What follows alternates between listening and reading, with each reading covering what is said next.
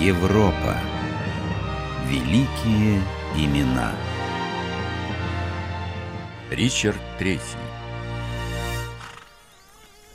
Ну и злющие комары в этой дыре. Куда это нас король Ричард завел? На Босфорское поле. И нам на нем завтра биться. Да уж, пора бы сразиться с Генрихом, мальчишкой Тюдоров. Два месяца его караулем. А, мальчишкой? А кто он? Принц крови. Ну, какой-никакой. Принц. Предки его из королевских бастардов и без права на трон. Это все знают. Ну, это когда был-то? А сам Генрих? Чем славен? Всю жизнь среди бретонцев прятался, пока доблестные рыцари Йорков и Ланкастеров друг с другом бились. То ли дело наш король Ричард. С измольства в седле, да с мечом в руках. Я с ним весь север обошел. Вот помню, он еще королем не был. А, так он... он и не должен был им стать. Это почему это? Не его черед. У его брата, короля Эдуарда, были сыновья. Но, как говорят, Ричард велел их в Тауре удавить. Фу! Он не мог. Ну, Родных племянников. Ну, врут или не врут, а в народе... Это все сторонники Тюдора слухи распускают. И вообще, король Ричард не сам на трон уселся. Его советы и парламент уговорили.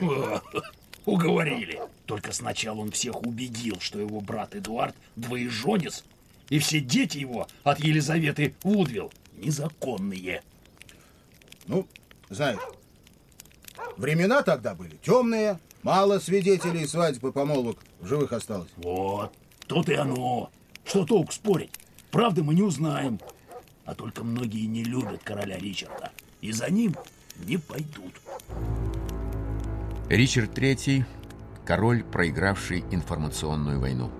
Младший сын герцога Йоркского, он не должен был править Англией, но оказался на троне в результате кровопролитной войны между двумя ветвями правящей семьи Плантагенетов – Йорков и Ланкастеров, названной позже «Войной Алой и Белой Розы». Его имя всегда окружали мрачные легенды. Художественная литература представила Ричарда III увечным горбуном, в чьем уродливом теле заключена душа злодея. Современники обвиняли Ричарда в убийстве последнего из Ланкастеров, короля Генриха VI, и практически никто не сомневался, что по приказу Ричарда была устранена последняя преграда между ним и английским троном – сыновья его венценосного брата Эдуарда, одного из которых уже признали королем. Эти слухи никто и никогда не смог подтвердить или опровергнуть. Но Ричард III остался в истории Англии последним правителем, погибшим на поле боя с мечом в руках. Роковое сражение произошло на Босфордском поле недалеко от города Лестер 22 августа 1485 года. Ричард попытался остановить отряд повстанцев и наемников под командованием претендента на английскую корону Генриха Тюдора.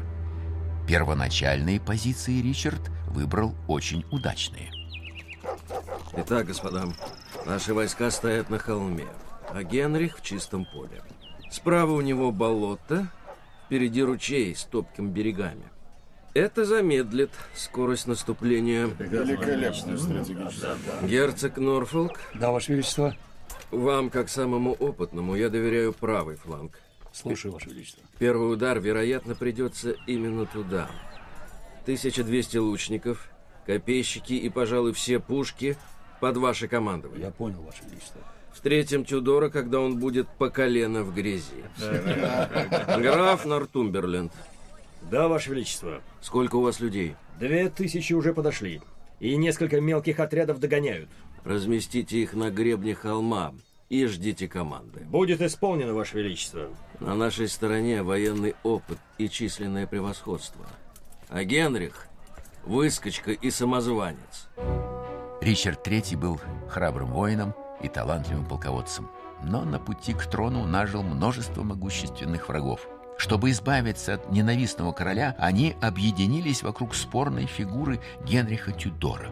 В королевских воззваниях и других пропагандистских документах утверждалось, что в жилах Генриха течет кровь зачатых в грехе ублюдков. Все детство Генрих скрывался. Был заложником и пешкой в чужих политических играх. Он 14 лет не был в Англии, никогда не воевал, не имел управленческого и политического опыта. Отдавать ему корону Ричард III не собирался. Итак, господа, у нас достаточно войск, чтобы остановить самозванца. Вы Норфолк, и вы Нортумберленд.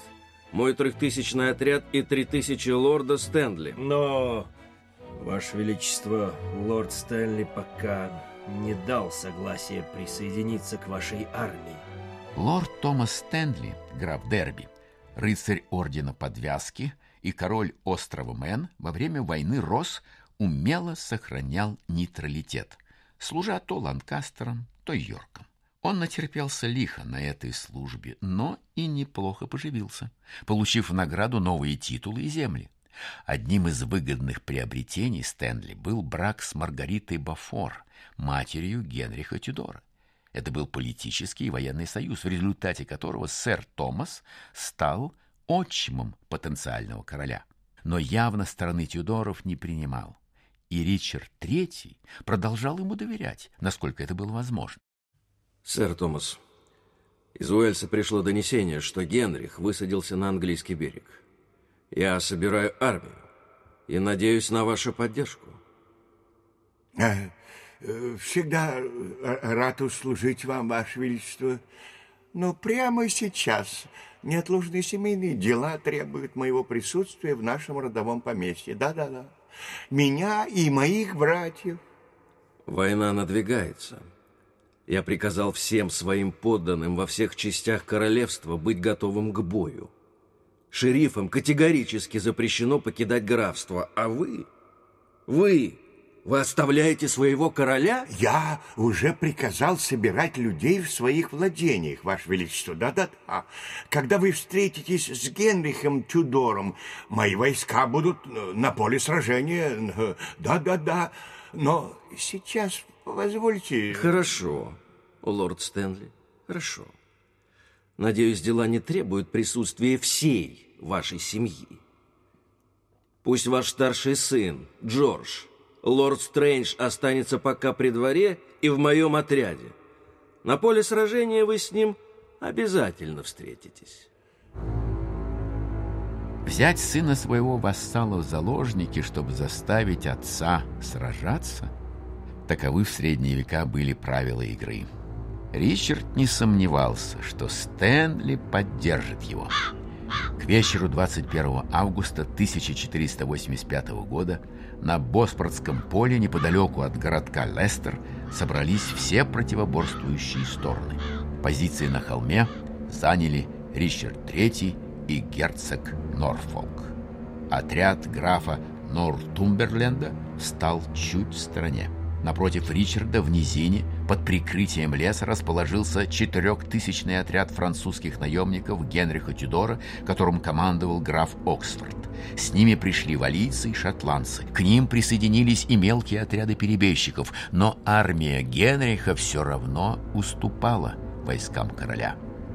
На равном удалении от противоборствующих сторон встали лагерем войска лорда Стэнли, который продолжал обещать поддержку Ричарду. Ваше Величество. Почему вы, лорд Стэнли, встали так далеко? Располагайтесь ближе к отряду Нортурберленда.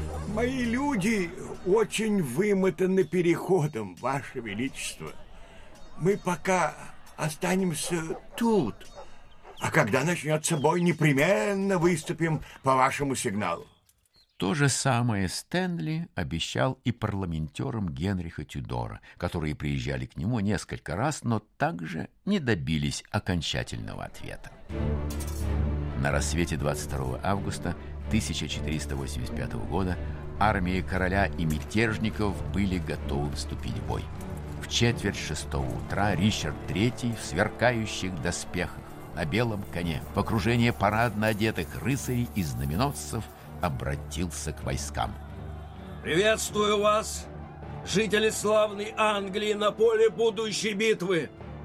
Этот день решающий для всех вас и для меня, вашего короля.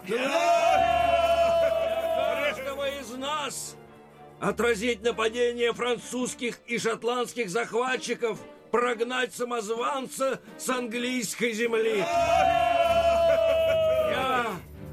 Ваш король, буду сражаться среди вас.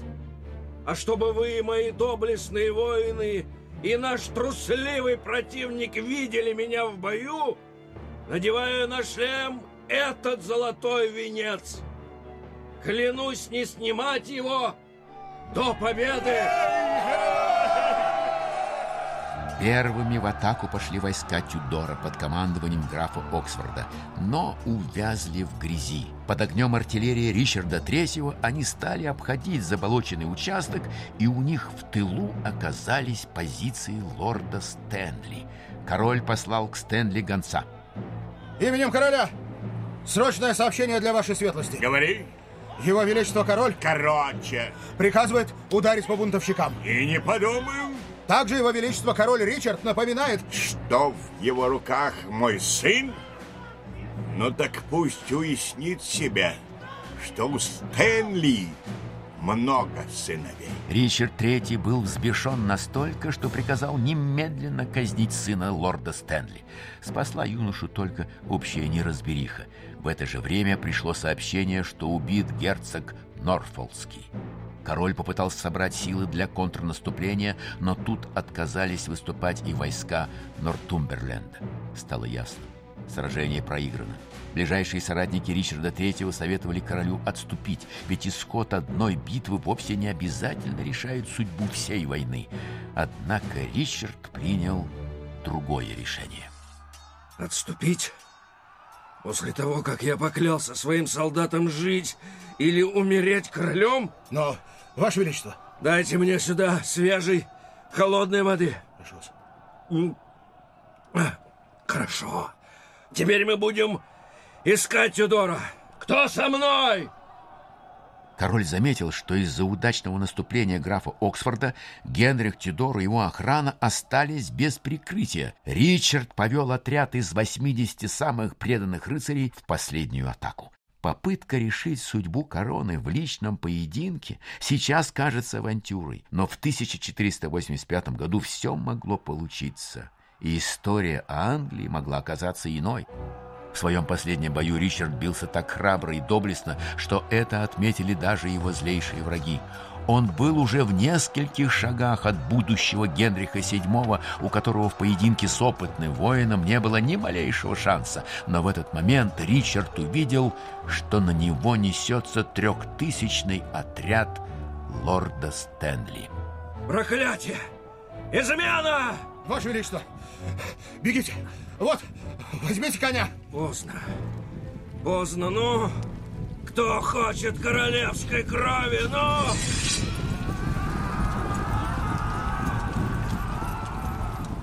Немногочисленные воины Ричарда III не смогли отразить мощную атаку. Исход боя был предрешен.